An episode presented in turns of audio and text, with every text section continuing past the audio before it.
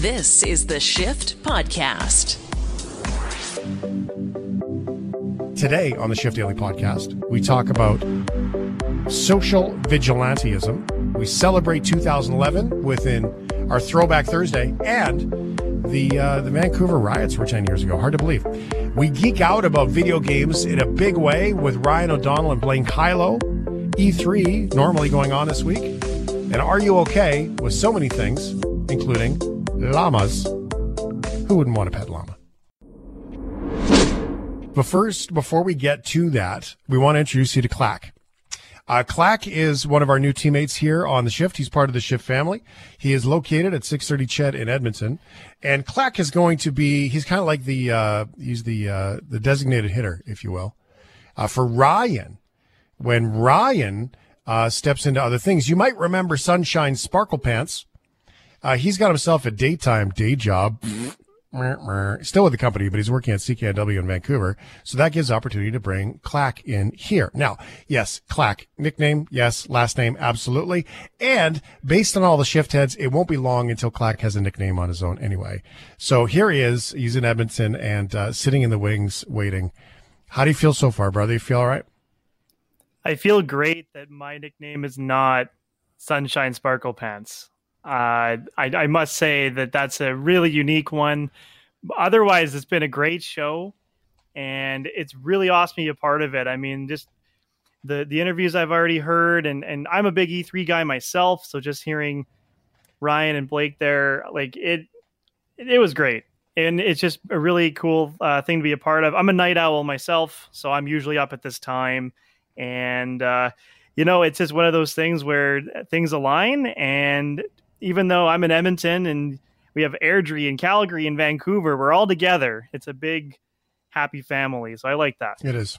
It is very cool. And um, well, welcome to the group. And uh, it's great to have you here. It's going to be it's going to be fun and exciting for all of us. And and one of the cool things when we created the shift, this version of the shift, was that we wanted to expand the voices uh, across the country. And the neat part is is that uh, we'll do this, run this down here quickly with Klak, but you know, I was born in Manitoba, grew up on Vancouver Island, went to high school in Fort McMurray. Then my radio career has taken me to Ontario twice, back to Calgary a bunch of times, and so on and so forth. Ryan uh, grew up in Ontario, moved to Alberta, and then you've got uh, nope. Brendan Kelly. Oh, what did I get wrong? Grew up until nine in Calgary, then, then went to teenage young adult years in Ontario, right. and then back to Calgary. So right. close. Good. So close. Uh, Brendan, uh, now I'm, now I'm, this is my confidence waning here and how well I know you guys because Brendan, Brendan's from Welland, Ontario, and oh, then moved to oh, Vancouver. St. Catharines. St. Catharines. Were you from Welland? No, I'm from St. Catharines. I well, went. What to, was the deal with Welland? I went to a radio college, Niagara College in Welland. And oh, I lived there for a few years. I've also well, lived, I knew you're from St. Catharines. Yeah, I've lived in I, Niagara Falls too. I, have done yeah. the trifecta of the Niagara region. Yeah, we we are firmly, squarely uh, secure in a couple of things. First of all, I pretty sure I DJ'd at the bar in Red Deer where Ryan's was conceived with his parents. No doubt. And I am also very certain Ryan looks like he's going to vomit. I'm yeah. also very certain that um, I DJ'd at the cottage uh, when you used to party there in oh, Port yeah, I was blackout drunk and I had no idea that my future co shift head would was DJing. I had no idea. Was the no. guy in the corner? Yeah, was the guy in the corner? Yeah, very cool stuff. All right, so Klak, um, give us the rundown. Born and raised in Edmonton. What's the story? Yeah, born and raised in St. Albert, just outside of Edmonton. I've been in Alberta my entire life, except for one year, the year 2001, where I decided it was a great time to live in the United States and I lived in Colorado in a little hamlet called Erie, which is outside of Denver. So for the most part, I've been here, but I had that little stretch in, in the US, and I believe I was in kindergarten. And looking back, it's just weird growing up in ha- having that one year in the States where you're like, okay, I had a turkey outfit on, and we did turkeys and pilgrims for Thanksgiving, and it was a huge deal. And then you come here and what? Like that would just sound weird. Um, and another like, weird. and just I don't know. The the thing with the nice thing with Colorado is it's probably the state that's most like Alberta. Uh, yeah. Colorado You still have mountains in Colorado. I don't think they're as nice as Alberta's, but you still have mountains there. There's still people that ski, and there's still really nice individuals there too. So the perfect state for me to to go to. But that's basically my background. I'm really big into hockey. My Twitter account is NHL Update. It's all lowercase. So all I do is tweet NHL stuff and transactions. And sometimes at three in the morning, I'll tweet out something like Martin Marincin has signed with the Czech League. Now, you probably have no idea what that is if you're outside of Toronto or Edmonton because that's where Marincin's played. But that's what I'll be tweeting at three in the morning if you're ever interested. I like it. We got to wait till you meet Cami. Boy, oh boy, you're going to love Cami Kepke. She's dynamite. All right, cool. So that's Klak here on the shift. It is time for Are You Okay? You can share your thoughts on Are You Okay? Jump in on the stories, whatever. Are you okay with Facebook, Ryan? Uh, I was. I liked it a lot. Got it in like 20, maybe 2012, 2013. Uh, it was cool at first, but now it's just kind of like a toxic waste field. Uh, mm-hmm. It can be cool to look back on memories and photographs, but really, I don't really use it for much more than that. Uh, so I don't know. I think Facebook's time has come my nephew says my parents, his grandparents, ruined it all. He's like, boomers ruined Facebook, um, which could be very true. The minute that Facebook showed me a picture that someone else posted that said, "Is this you?" question mark. That was when I was like, "Yeah, guess what? Mm. Not going to really use Facebook anymore. no more pictures posted. Thank you very much."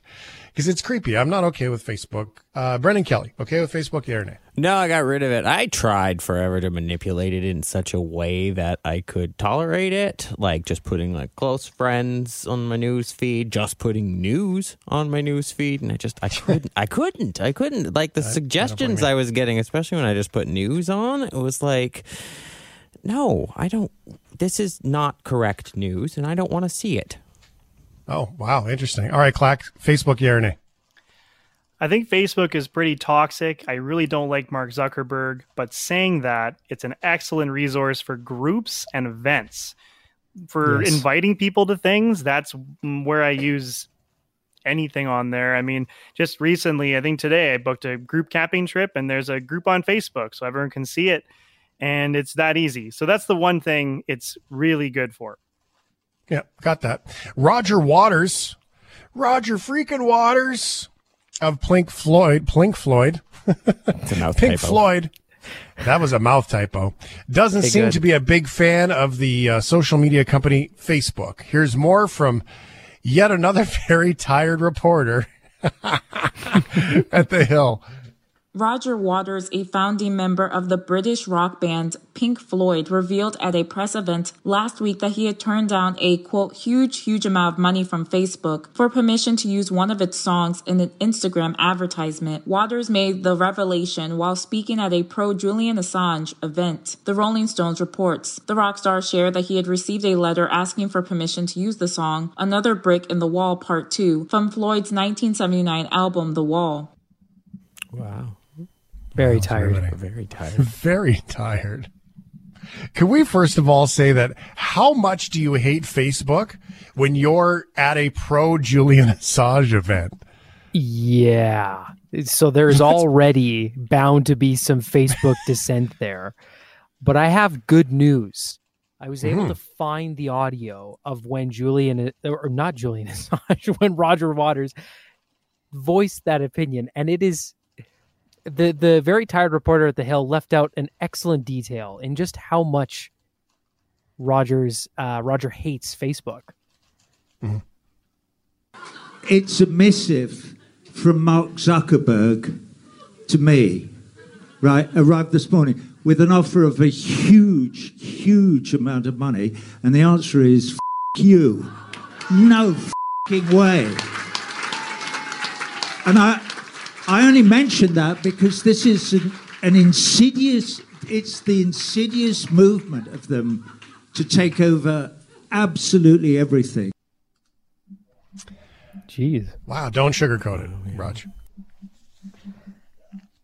So Roger Waters read uh, the letter from Facebook and uh, went on about all this stuff. And I'm just going to quote this one thing. We feel that the core sentiment of this song is still so prevalent and so necessary today, would speak to how timeless the work is. According to The Hill, Waters took aim at Zuckerberg and referencing the Facebook's predecessor Facemash with Zuckerberg had created a rate to physical appearance of women on Harvard's campus. They do great reporting there, but I don't know why they, they need to give their their people who voice their packs some coffee or something. Jeez. Yeah. It, it sounds like their parents are sleeping in the next room and they're trying to be quiet so they don't wake them up at night. That's what it really does sound like. Uh, interesting though, and kind of cool. To, uh, also to turn down all that kind of money out of principle. I admire that. Are you okay? Are you okay with pork burritos? I like pork. I don't. Yeah, pork is not I, ground beef or maybe chicken. That's that's Pulled my pork, that's my yeah. go for. Pulled Uh, pork not sandwich? pork in a burrito. Chicken. Really? I could go for that. I think so. Let's do Be all right. chicken. I know it's All right. What if uh, what if eating a delicious pork burrito caused you to fail a drug test? Well, what kind of pork is that? Wow. Um, that's what might have happened to Olympic runner Shelby Houlihan. She's banned from the sport of running. She's actually not banned from running. She's banned from competing. I mean, she's still allowed to run. she's Yeah, goes like be- three blocks and she's like, "Oh, I forgot. I'm not allowed to run." be hard to enforce. Yeah. Um, she's allowed to, com- she's banned from competing for four years following a positive drug test for steroids. She blames it on eating a pork burrito from a Mexican food truck near her house in Beaverton, Oregon. Uh, some pig organ meats or offal contain trace amounts of the banned substance nandrolone. Uh, this could lead to a false positive test. When I got that email, I I had to read it over about 10 times and Google what it was that I had just tested positive for. I've never even heard of nandrolone before. I've since learned that it has been long understood by WADA, the World Anti-Doping Agency, that eating pork can lead to a false positive for nandrolone. Um, the ban effectively bars her from participating in 2020 games that are still happening this summer and the 2024 games in Paris as well. She also claims she passed a polygraph test and had her samples examined by toxicologists. Can we just acknowledge the fact that Nandrolone sounds like a planet in Star Wars? Yeah. Oh, yeah. totally. And the the Nandrolites are the next great enemy of Luke Skywalker and the Rebel Alliance. There you go. And they all, and the planet's shaped like a big pig. Floats through space. It's got a moon that looks like a tail.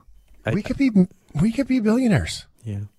I, Yeah. like, I think so. I like that some pig organ meats are called awful. Right? Awful. O F F. What was that spelled? O F F. A L O L. Yeah, L F F A L. Assuming it's spelled right in the script, but yeah. Yeah, I'm assuming it's spelled right. We never really quite know about that one. I wonder what the uh, people at the Hill think about that story. They're probably We love- really excited. We love What an pulled pork exciting burritos. development. I think I'll get a pork burrito when this is all done. Are Are you okay? Are you okay with Storage Wars? Yes, I used to watch that show all the time, and there's that uh, there's that one guy that would always help him out. And there's this legendary moment where the guy swears because he lost it on a storage unit, and he just looks at the camera and goes, "Watch your profanity," and it's just the way he said it makes me so happy. I love that show. One man tested his luck to earn a little extra cash at a storage auction. What did he find in his newly bought treasures? It's a pretty good Money. show when they they dramatize the oh look it's in the dresser oh my god commercial break. Um, he found a serious case of buyer's remorse. That's what he found in the drawer. Shane Jones felt sad. The items in the storage unit he purchased belonged to a man who was in prison and couldn't afford to keep it on his own. Shane and his parents tracked down the imprisoned man's mother and gave her back all of the items.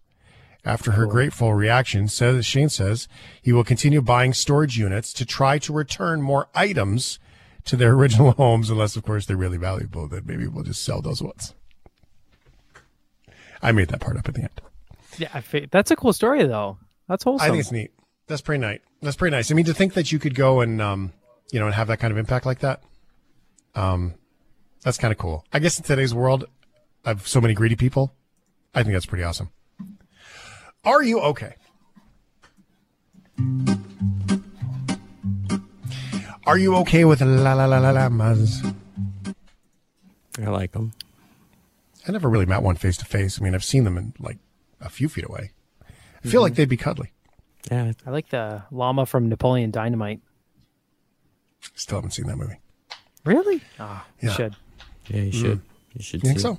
Yeah, you should. Um, Klak, have you seen Napoleon Dynamite? I have seen Napoleon Dynamite, and the llama just needed to eat the food. That's all. We just kept asking him, eat the food. All right. Spoiler alert. Now I don't need to see it. I know the whole story. See? Highway drivers near King City, Ontario, dealt with a rare threat on Wednesday night. A loose llama. Hopefully not a demon llama. Where'd you come from, little guy? No touchy. Demon llama! Demon llama, where? Hana, hana, hana. Ow! Ah, my head. Okay, demon llama. Just take it easy. I mean you no harm. Ah, my face, good. My beautiful, beautiful face. Okay, I'm an okay, okay, well, stinky wait, llama. wait, okay, Ah, llama face. Oh, I love that movie. I haven't seen that in forever. God, great choice. I think I think llamas look fuzzy. I like to watch them on TikTok. They come on my Instagram reels all the time. This white llama jumped out into the middle of lanes of traffic near King City, causing drivers to make sudden stops, of course. Ontario police eventually found the wandering llama in good health. He was just trying to find his way home. Uh, the police hope to find its owner soon. I, I guess llamas don't have chips and wear collars. But if I had a llama, I have a sneaking suspicion I would let it in the house. I mean, maybe they do they smell bad? Aren't they big? Like, Well, they're tall. I like Great Danes. I mean, it's bigger than a Great Dane, but if you had two Great Danes, it's probably pretty close, isn't it? Uh, I'm, I'm sure the experience is very different. They seem docile. And that's how they get you. They seem docile. That's the demon llama part. They also look like they could use a dentist. That's another thing. Llamas need braces. Too expensive for me. My benefits don't cover that. This is the Shift Podcast. It was 10 years ago that the Vancouver riots happened. It's hard to believe it was 10 years ago, but I looked up a list online of riots in Canada and general civil discourse, and Vancouver pops up in there a few times. But that's not really what we're here for. 10 years ago, when that happened, it really became one of the first mega prominent uses of social media and closed circuit cameras to find people. And not only that, the police literally went on to socials and said, Hey, do you know this guy? And so, as we look back 10 years ago, we can sort of reflect on today and say, is it any better today, this social media vigilanteism work? And so, in order to do that, I wanted to bring in Jesse Miller to have this conversation and get some insight on all kinds of things because we can go into many angles here, Jesse. First, uh, social media vigilanteism plus youths and all of this stuff in policing. So, where, where does that all land with you?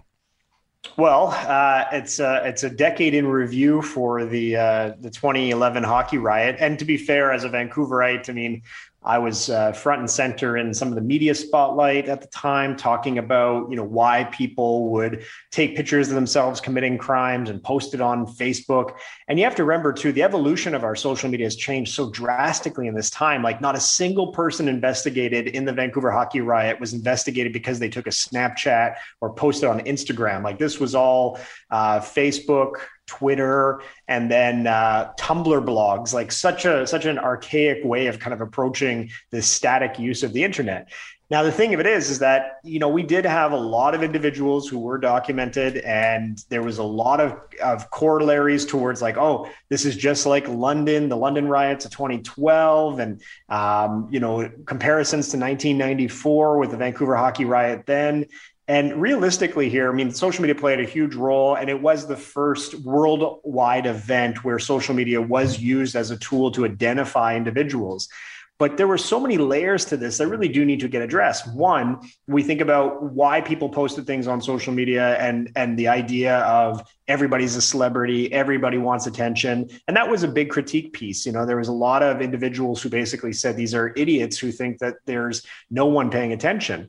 But we had so many unique situations. Like there was obviously the website from the Vancouver police that was posted with individuals that were highlighted based on closed circuit TV, offset by a social media post, just trying to figure out, you know, the angles of who a person was. But also, we also saw the VPD approach uh, the Insurance Corporation of British Columbia looking to see if they could use driver license photographs to cross reference. And then we saw privacy uh, violations coming into play as well. Like, what does it mean for all of us to be put in these databases where our image can be contrasted to see if we were involved in a crime just based on certain similarities, kind of like a minority report kind of kind of a deal? So, in that, um, so many layers to unpack, but one of the most interesting was just the idea that you're online and you can be held accountable for your offline actions just by people sitting at their desk and trying to put some puzzle pieces together. There's a lot of people who looked at that, Jesse, and said, wow, you just provided your own evidence against you, standing in front of a burning police car or broken window, holding something that was looted out of it. And that seemed incredibly reckless just to begin with before the social media aspect of it. That's like framing a picture, putting it on your desk, and having a party and showing all your friends. Yeah, and I think that's the beauty of law that sometimes uh, the everyday layperson doesn't really understand in the sense that just because there's an image of you standing in front of the burning police car doesn't mean that you committed a crime. You have to remember in all the stages of the Vancouver hockey riot, like there was warnings like disperse from the area, don't be here. But until they actually formally read the riot act, which I think some of us have heard as kids, but never actually knew that it was a proclamation from the Queen, that unless you disobeyed that order, you know, you were allowed to be in the, the space until police directed you to move on. And so, in that, you know, this idea that individuals like were on the SkyTrain heading home and then deleting photographs from Facebook, that was one of the first real pivotal points where individuals still thought that their social media was theirs to control. I mean, we saw the VPD send in thousands of requests to Facebook for the history of people's accounts. And that became part of that next start, start of the conversation. Like, what does it mean when you delete something from social media? How long is the retention? How long do police have the right to try and get a get a piece of that. And um, you know, as much as it can be kind of a two inch putt to to highlight and say, yeah, a person stole pants, they took a picture of themselves holding the pants. Um, what does it mean to actually have still that process of law where we do value the identification of the crime being occurred, who was responsible, and then evidence proving that they need to be held accountable. Yeah, that's it's it's remarkable. Now, okay, so let's flip that on the ear on the on its ear then, because now we've had these people who have self-incriminated, if you will. um, and then there's the other people. There's the closed circuit camera. There's the pictures that were circulated. I'm looking. We're looking for this guy. There's that notion of. I mean, boy, policing and face recognition has been a conversation of privacy that you and I've had more than once. And um, but then there's going to the public with vigilantism and saying, Do you know these people? and asking around. Kind of like, Have you seen my lost dog photos, right? Have you seen this man, the classic wanted? So, yeah. where did and, that land? Well, and there's there's a there's a, a, weird mix there. One, the Vancouver Police were the first uh, policing organization to launch a formal website dedicated to have have you any connection to these individuals? Can you identify them? And interestingly enough, I mean, the newspaper plays a very similar role, right? They posted photographs of individuals on on newspaper websites, but also just in print. And in the first five days after the Vancouver hockey riot, we had like like former high school principals of these individuals calling up the Vancouver police and saying, "No, we had that student 2 years ago. I know exactly who they are. I know exactly what their former residence is." That's public um, awareness now meeting uh, public record, right? And so there, that's a traditional piece of our society. But for individuals to see something from Facebook now on the six o'clock news, that was a real big shift a decade ago. So for individuals to either take it on their own accord or based on almost like a Crime Stoppers thing, saying if you know anything, come forward. Mm-hmm. Uh, it's a weird mix of that digital meeting, traditional kind of analog public awareness but the reality of it is, we did have a lot of people who were ahead of the question, can you help us? Because they saw it, they put the pieces together, and they say, you know what? I think it's my societal duty to let somebody know that this person should be held to account. Well, we're seeing that more and more. Uh, this guy's been following me. I took the picture over my shoulder. Um, do you recognize him? You've seen an awful lot of this stuff, and it does go into that vigilante part where maybe you call the police and say, hey, there's a suspicious guy, and they take a statement from you, but that's really it um, posting it online and dealing with it yourself, I mean, frankly, it, it might get the job done, but at the same time, uh, you know, not necessarily the safest way. No, not at all. And the thing is, like, do it yourself justice is usually the thing that we see police coming forward and saying, don't take this into your own hands. But in certain circumstances, individuals feel emboldened, especially when they feel like law enforcement isn't doing what we think is the right thing. And so, especially in cases where there's not enough evidence to put the puzzle pieces, we can think about uh, those creep catchers. You know, a couple of years ago, they're like, well, police aren't doing anything about these creepy, creepy people online. So we're going to go and hold them accountable. That's where you get into libel because what you think is happening might not be the case. And that's where the nuance of policing fits in. And so you'll see police say, yes, we appreciate what people are doing in this instance, but don't take the law into your own hands, contact police. And obviously, societal pressures kind of build up where people get upset. But one of the things we have to keep in mind here is that the riot itself grabbed so much attention that it became a clickbait event. It was the idea that you could actually make money off of highlighting individuals online because you could have a little blog that had some ad revenue on the side and people were going to it. And we saw a lot of people choosing to do that. Now, I was a blogger at the time, more so than I am now because I favor microblogging. But the thing is, is that I was actually able to reach out to family members of, of some of the people accused and ask questions like, how did this affect your family? What does it mean for you to feel this public shame? And I remember I had one parent whose child was very prominently highlighted, and this was an adult child. And they said, you know, we didn't raise our, our child to be the, this person who's going to go and commit a crime. And we have to keep one thing in mind here. Uh, almost I think it was almost 80% of people who were arrested in the Vancouver hockey riot and formally charged, it was their first offense. They had mm-hmm. never had some kind of interaction with police. I think it was actually 83%. So in that, there was a societal piece too of like, how do people get wrapped up in these events? Is is is their knowledge of, of, of the criminal code and the consequence of action part of the dialogue that we need to expand in the social media education space? Because yeah, you might something do something stupid with your friends, but once it's on social media, what does it mean later for it to be investigated? So all of these things become intertwined to our current reality of should we name and shame? It's an if, not necessarily a guarantee, and if the circumstances require it. Okay, so all of our conversation right now, Jesse, is based on the fact that we're assuming the person did what they did. Right? I mean, it's different if they're standing in front of a broken window with a hammer in one hand and a pair of pants in another. Yeah. Then we get into bullying. We get into um, some sort of personal agenda and all those other things.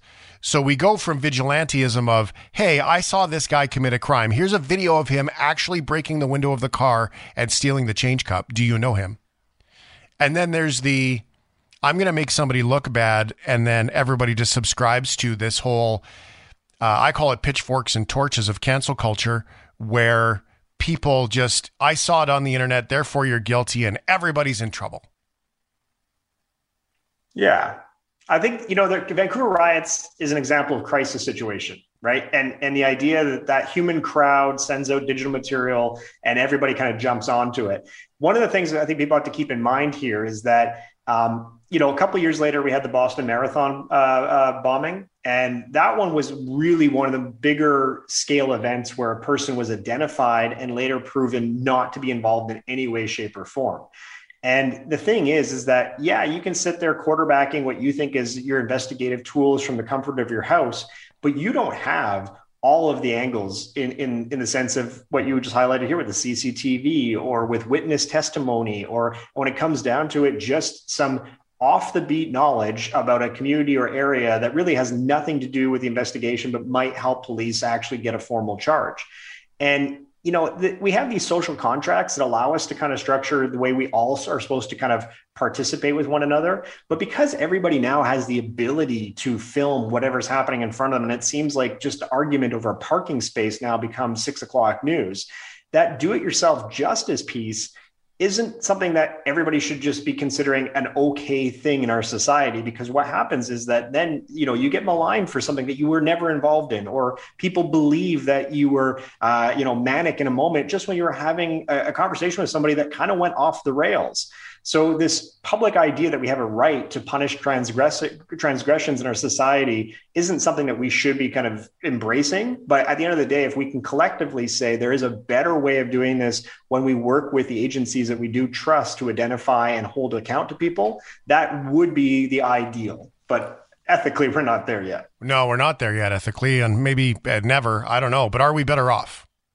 Well, in some case, yes. In some case, no. I mean, the reality of it is, is that there is more public accountability. So if we look at some of the things that have happened in the past 10 years, whether it be the accountability in policing, whether it be the accountability in our society, on the other side of it too, where police are now actively engaging in uh, body cameras and, and, and capturing everything. When you cross-reference what a person has when they're filming at a protest and contrast it with what the government controls, which is the police body cam. And then we see the media narrative and then we see the state narrative and we can kind of compare them. At least we get both sides of the story. Whereas traditionally, we were always only getting what the state wanted us to see. Right. And so it would require somebody with a VHS camera, if we think Rodney King, we would require the corner store to release the CCTV footage publicly as opposed to just handing the evidence over to police. But more and more, the more that we actually can use the tools that we have for the purpose of convenience, communication, entertainment to hold individuals to account without the shame piece um, that means that we have the tools to really see huge equity in our society when we can get rid of cops who aren't following the rules and abusing the power. And equally, we can sit there and say, well, the police body camera showed that everything the police officer said in statement was 100% true. And the person who is accusing the police of, you know, you know, excessive use of force or whatever it be, um, their statement or their belief is not to be proven true. Yeah, and that would also go the other way off the police into the the internet trolls, if you will, there should be evidence of whether or not it's accurate or not, right? Um, you'd think it would get better. Yeah, and I think one of the things we have to keep in mind here is that our law is always about 20 steps behind the evolution of technology. And even the idea that the law itself becomes kind of the rule of the land in certain ways, that's another 40 steps behind. But one of the things that's most important here is that civil law does tr- does travel a lot faster than criminal law in this space. So what we are seeing is we're seeing when people do get into these instances online where, you know, you're maligned or somebody is attacking your character, yeah, you might sit there and go, "Okay, well, I want to go to the police because I feel like I'm Being harassed. But civil law, we're seeing people who are being held to account from the financial point of view as opposed to the we're going to put you behind bars. And so when it comes to the exploitive content, let's say intimate images being shared, uh, especially in adult relationships, those pieces, yeah, we have law that protect individuals, but it is actually somewhat easier and more effective to sit there and say, no, you went after me online and now I'm going to get my lawyer to go after you in civil court. And we're seeing huge judgments. I think one in British Columbia about two years ago was almost $200,000 just for going online and, and basically spouting untruths about a person. Hmm. Yeah, and that's got to be helpful. My goodness. You know what I think it reminds me of, Jesse? It reminds me of hockey. In hockey today in the NHL, um, yeah. you used to be able to get away with a little shot, maybe a little slur, a little insult, little chirp um, every now and then, right? Little butt end in the corner. And now there are so many cameras and so many microphones that you really can't get away with anything. There's always a camera around and there's always a microphone around. So if you were uh, the type of person to use a racist slur as an insult or whatever, those things are going to get heard now. And it, yeah. they might not get heard in the broadcast, but they're going to get heard inside the league, right? And, and so it, you know, it's kind of like the world today. It's a good example because I think there's a pendulum swing here as well. Like I'm a big believer in accountability culture, not so much in cancel culture, because the hard part with cancel culture is once we cancel 51% of people, you have 51% of an army you have to fight against, and then things kind of become unbalanced, right? But the pendulum swing is a big one because let's just go back to the analogy about hockey. Uh, uh, Morgan Morgan Rielly with the Maple Leafs a couple years ago, because the microphone picked him up saying something in hockey that is a normal thing to say, but sounds extremely offensive. But we know that extremely offensive things can be said in hockey culture because it's picked up, because everybody on social media jumps into it. What he said and what his argument back and saying, no, I didn't say that thing. And even though you think I did, I didn't.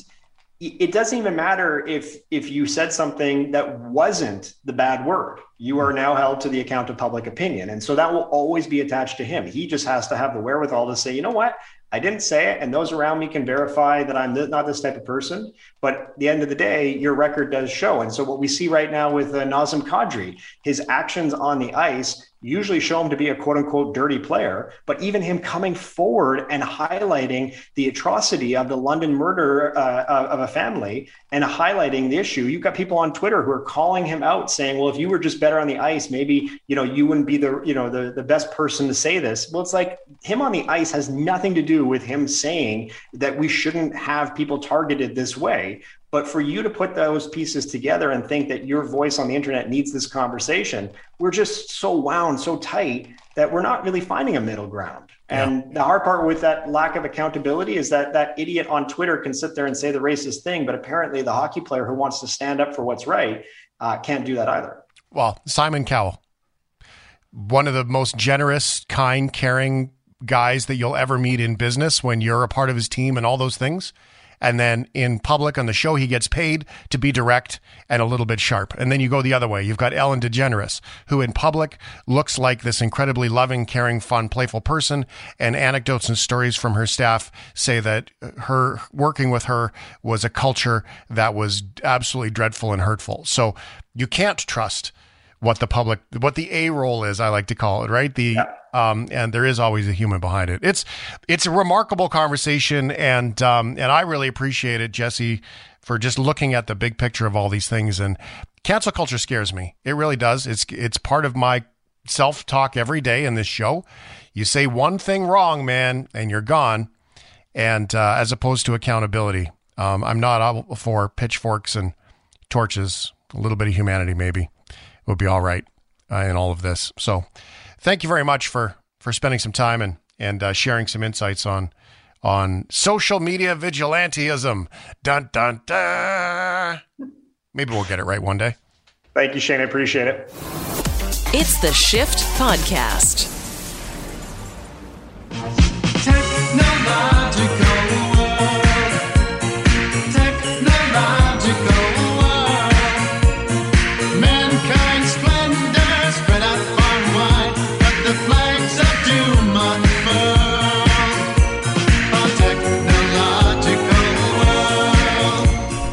technological world. Blaine Kyllo from the West Coast in North Van. How are you, my brother?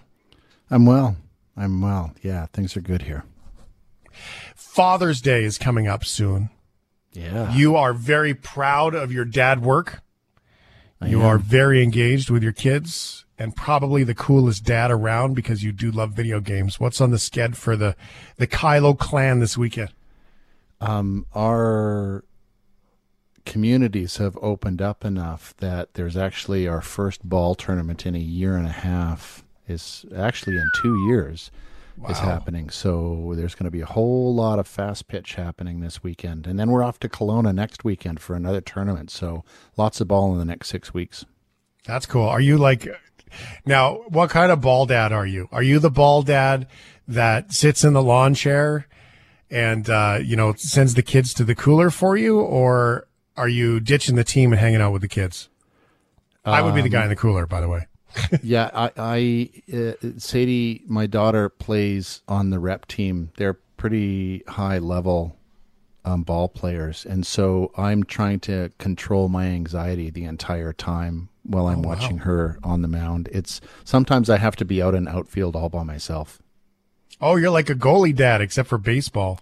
Yeah, yeah, it's very similar. Very similar, yeah. the weird dad standing on the fence. Oh, good for you. That sounds like a fun. What a fantastic way to go. There was some uh, kids playing soccer in my neighborhood last, uh, just as things opened up here in Alberta late last week, and just the sounds of kids uh, playing soccer in the field was just like music. It was beautiful. Yeah. Yeah. Yeah, I hope you enjoy it. All right, so you've got a fantastic lineup set up for us here on the shift for the technological world. Ryan O'Donnell is here. Now, Ryan, do you want to do you want to run this one? Like what's on your mind here? Cuz I mean, I know that you're excited about some of the conversation that Blaine's got us set up for.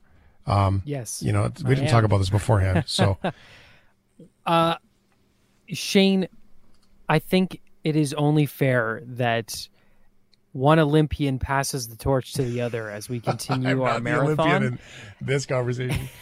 exactly.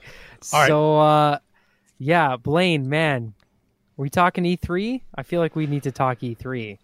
Yeah, well, this is normally the time of year that I'm in LA um, at E3 Right. because you know the Electronic Entertainment Expo is typically an in-person event. hasn't been they canceled it outright last year because of the pandemic. They moved it online this year, um, and you know it's great for lots of people because you can participate in E3. I mean, there's there's we almost don't even need media because you could just sort of see everything that I would be covering it, it's not quite the same watching it online as being packed in a great big sound stage or auditorium or or stadium where all of these crazy things are happening. So you know it's not quite as exciting um, to cover, but there were certainly some interesting things that happened.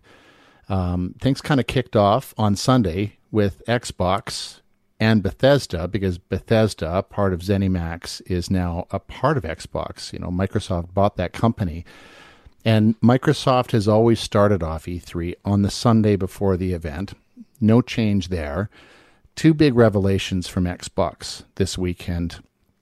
First of all, of the 30 games that were showed off at the Xbox briefing, 20, 27 of them are going to be available on launch date to anybody with an Xbox Game Pass subscription.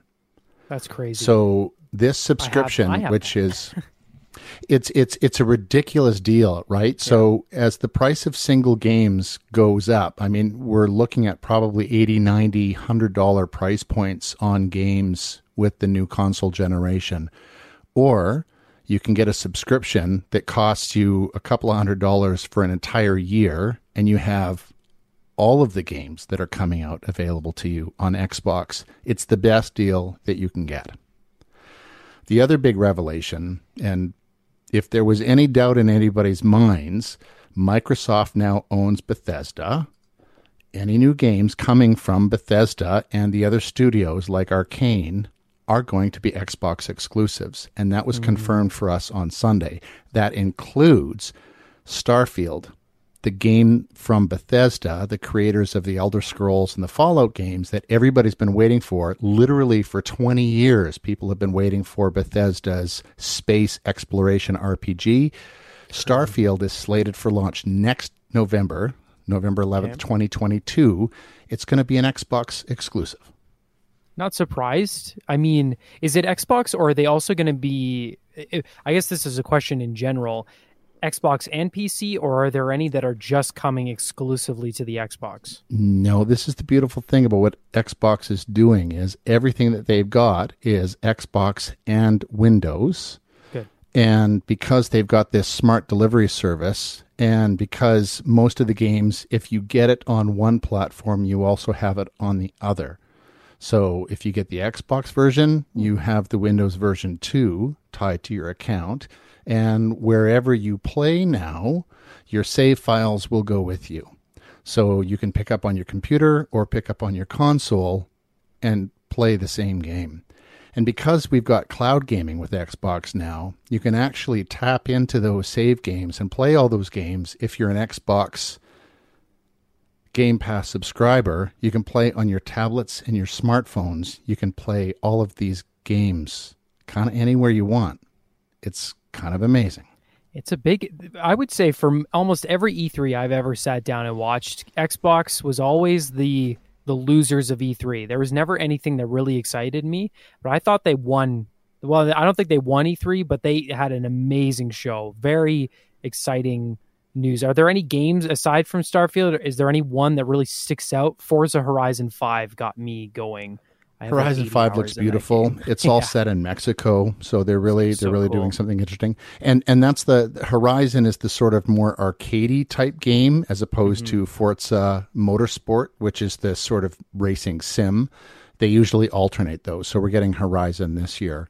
Um, a couple of other things that I thought were interesting from Xbox. Um, sea of Thieves is um, picking up on Captain Jack Sparrow and the pirate Pirates of the Caribbean franchise from Disney. So their new expansion comes on June 22nd. It's called A Pirate's Life. You can embody Captain Jack Sparrow in all of his um, glory. And finally, we've been waiting for this one for a long time too. Psychonauts 2 is being released on August 25th, and we've got a clip. Approaching the mother load. I can't believe I'm really here. Psychonauts headquarters. Look at all these gadgets. The mind is the final frontier of humanity. This is a game, a follow up to what was originally an Xbox exclusive, um, a fantastic platforming game coming from Double Fine Studios and Tim Schafer. Really imaginative, creative writing, super humorous. And we didn't think we were ever going to get a sequel because the first game didn't do very well. Not only are we getting a sequel, but Microsoft has also purchased Double Fine Studios. So uh, we're going to get more stuff from them as well. Beautiful, beautiful. Now I would say, yeah, Microsoft killed it. R- Amazing news.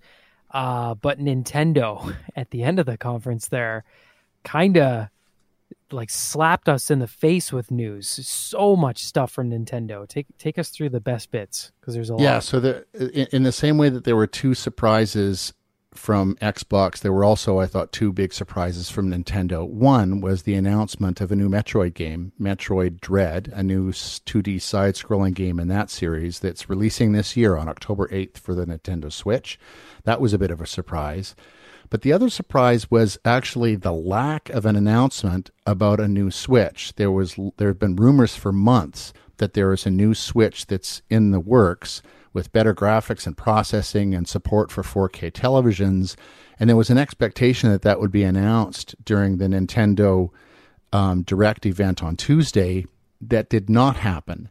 Now it's entirely possible that Nintendo will announce a new console coming out this year, and they're just holding on to that until the Tokyo Game Show, which will be online at the end of September. That may be a bit late for them to announce something that they want to get out during the holiday season, but that's a possibility. Um, not a lot of new um, franchises or new IP, and there's no new games in the big IP for Nintendo, but lots of interesting games that are servicing fans. There's a new Mario Party Superstars, there's a new Wario game. Nintendo and Ubisoft are doing another Mario Rabbids game. And we got a trailer for the sequel to The Legend of Zelda Breath of the Wild. Nintendo says they hope that it will ship in 2022, but not only do we not know what the actual release date is, we don't even know what the title is going to be. Nintendo said today in interviews that they're keeping the subtitle of the new Legend of Zelda game under wraps because the subtitle is going to give away some of the plot. So they're holding on to Huh. that for the time being. I think that's a good idea. Probably safe if you're gonna, you know, and build up hype. And I mean, imagine September. Hey, brand new Switch comes out in two months, and by the by the way, this is the new Zelda game, and it's you know got a big crazy name that draws in attention. They're gonna have a killer holiday season. Now you're Um, thinking like a PR person. I know. no kidding. Mm, uh oh. Marketing so, city here.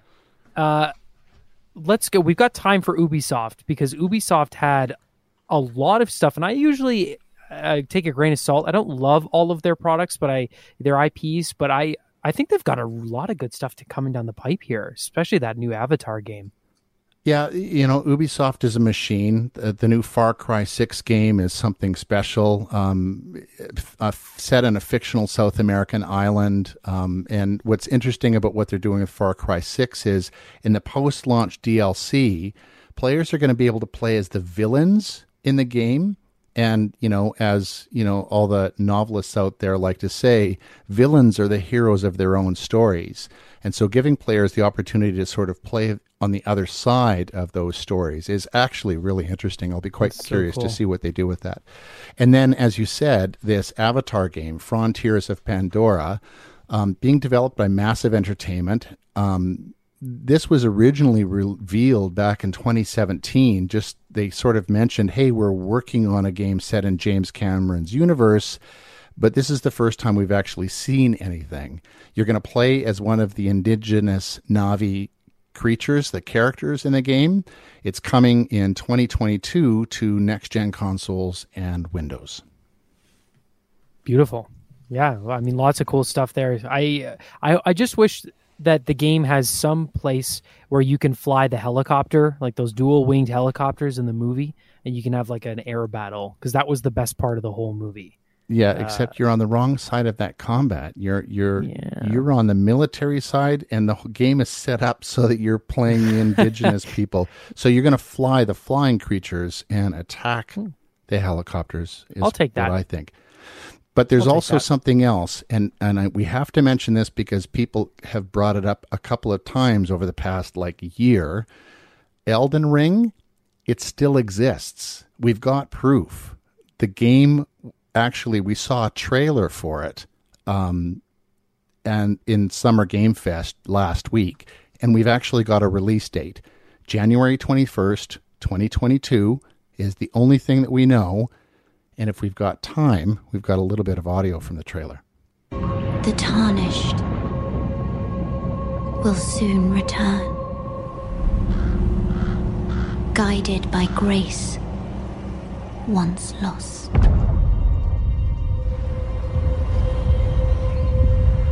The Golden Order is broken to its core. Can't you just hear George R. R. Martin's words there? I don't think I don't. I can't remember the last time I've been so excited for a video game. There you go, Blaine Kyllo. I think we just hit all the E3 notes. Uh, Shane, here's the baton. It's back to you. Thank you. Take power. That's cool. I love it, man. There's so much going on. I don't know how you guys track all that stuff. As sitting on the outside and knowing all of these different pieces of the puzzle. I mean, I would, I'm still stuck on the Mech Warrior conversation from two weeks ago. Yeah, I get to drive a robot. You guys are like all over it. Very cool stuff. Solocorps.com at Solocorps, S-O-L-O-C-O-R-P-S if you want to connect. And trust me, uh, Blaine's blog has got all of this stuff there for you to check out, including videos and trailers and so much more. Hey, Blaine, happy Father's Day this weekend, brother. Have fun with your kids in the ball. I will. You too. Thanks, fellas. Have a great week. Thanks for listening to the Shift Podcast. Make sure you subscribe, rate, and review the show and share with anyone you like. Get it on Apple Podcasts, Google Podcasts, Spotify, and CuriousCast.ca.